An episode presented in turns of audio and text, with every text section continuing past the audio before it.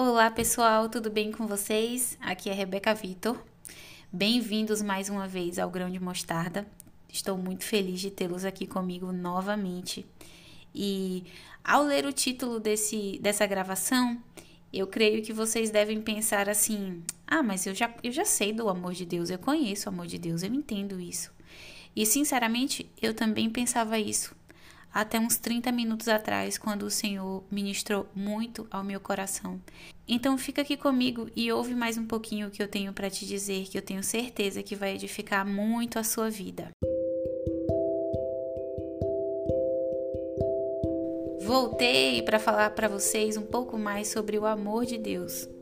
E eu falei que eu fui muito ministrada agora há pouco é, com relação a esse tema, eu estava aqui no meu quarto arrumando a minha cama e ouvindo louvor. E aí passou um louvor que eu não conhecia, que chama Jesus, o Plano Perfeito, de uma live realizada pela banda, eu acredito, Renascer Prize. Fica a dica aí porque é um louvor muito edificante.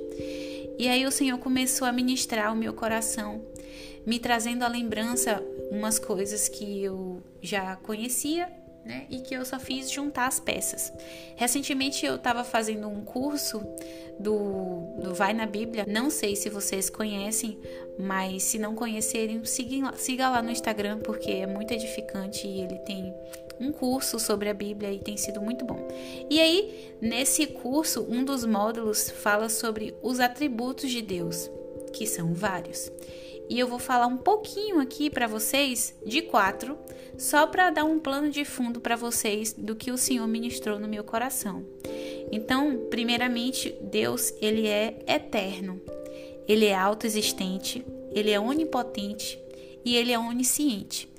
E por que, que eu estou falando isso para vocês?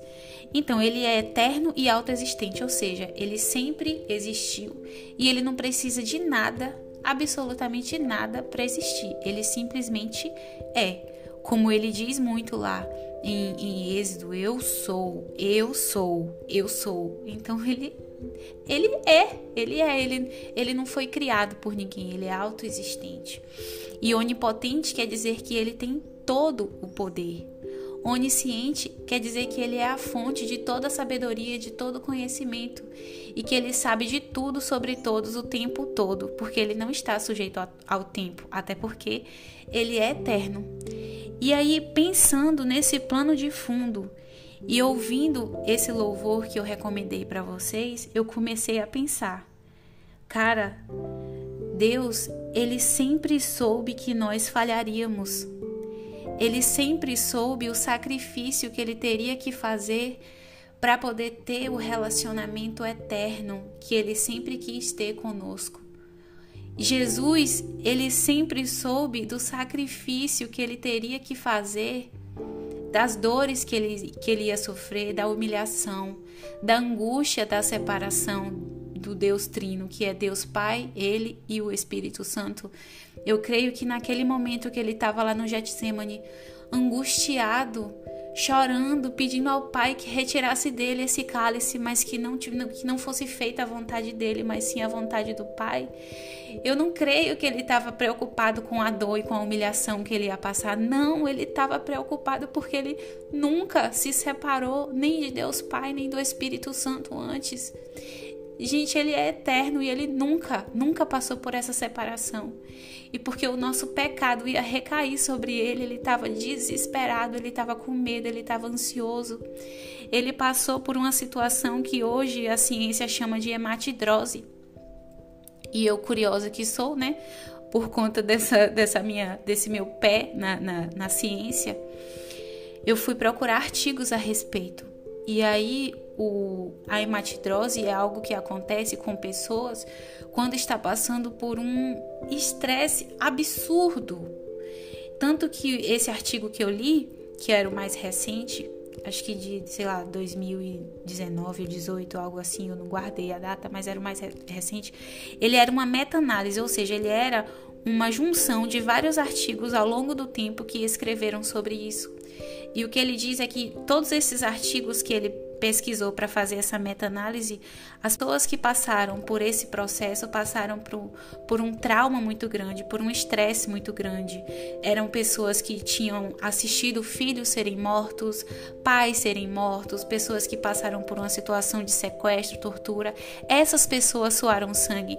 E aí, quando a gente pensa nisso, a gente consegue entender o desespero que Jesus estava naquele momento, ao suar sangue enquanto ele orava e saber que alguém tão poderoso, que não precisa de nós para existir, decidiu nos criar, mesmo sabendo que nós não seríamos capazes de, de, de, de obedecê-lo, como aconteceu, né? O, o pecado original, Adão e Eva, pecou e perdeu o contato com Deus. E mesmo assim, mesmo sabendo disso, ele resolveu nos criar e ele não criou robozinhos para fazer o que ele queria, para adorá-lo o tempo todo. Não, ele criou pessoas com livre-arbítrio, com pensamento crítico que poderia dizer sim para ele ou simplesmente ignorá-lo. Dizer não e, e resolver viver a vida sem ele. E isso é tão incrível, gente, porque se a gente for parar para pensar, agora vamos lá juntar as peças comigo. Por que, que eu estou dizendo que ele sempre soube? Por conta desses atributos, né? Ele é onisciente, onipotente, eterno, autoexistente. Então, primeiro, ele não precisava de nós. Segundo, ele tem todo o poder. Ele poderia fazer robozinhos que o amassem, mas ele resolveu não fazer. Ele nos deu livre-arbítrio e a gente pode escolher ou não estar com ele. E aí, segundo, por que, que eu estou dizendo que ele sempre soube? Porque João, de 1 a 3, vai dizer que no princípio era o Verbo, ou ele está falando de Jesus aqui.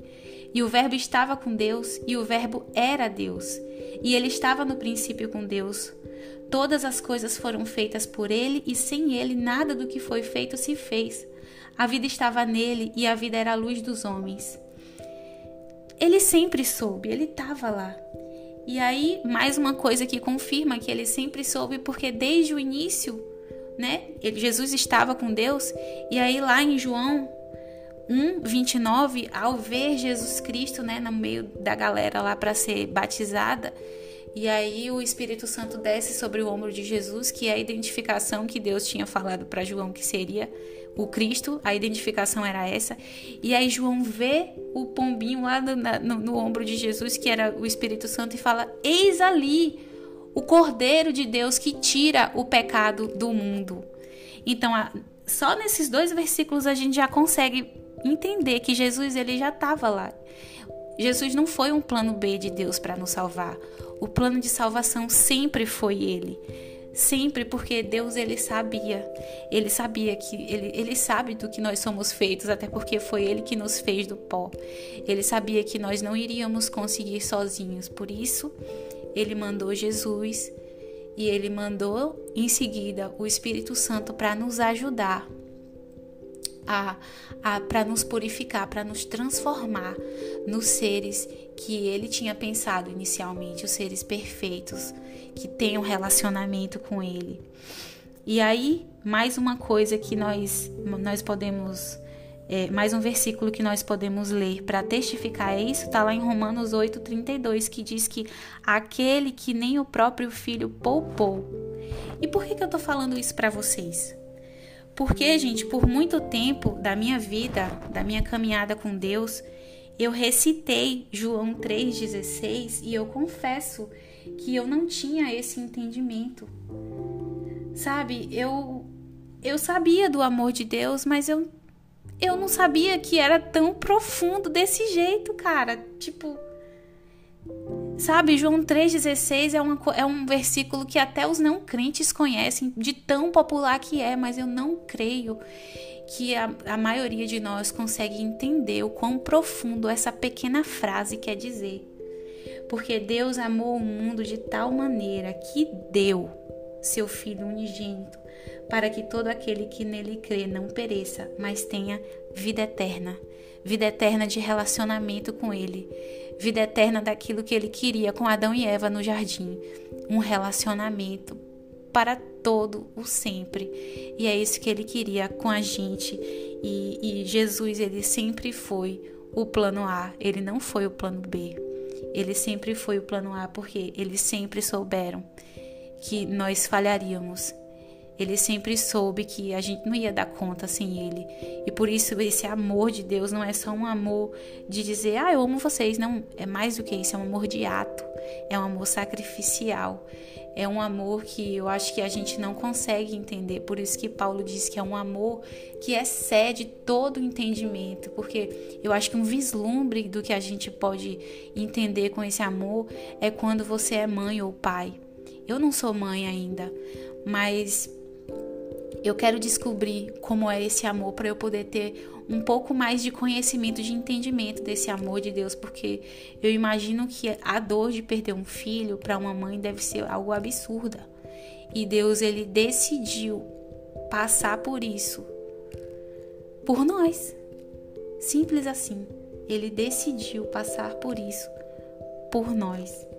Então, para finalizar, eu vou repetir uma oração de Paulo porque é o que eu realmente desejo é que vocês possam compreender qual é a largura, qual é o comprimento, a altura e a profundidade e conhecer o amor de Cristo, que excede todo entendimento, para que sejam tomados de toda a plenitude de Deus. É isso que eu desejo para vocês nesse momento, meus irmãos. Um grande abraço e até a próxima.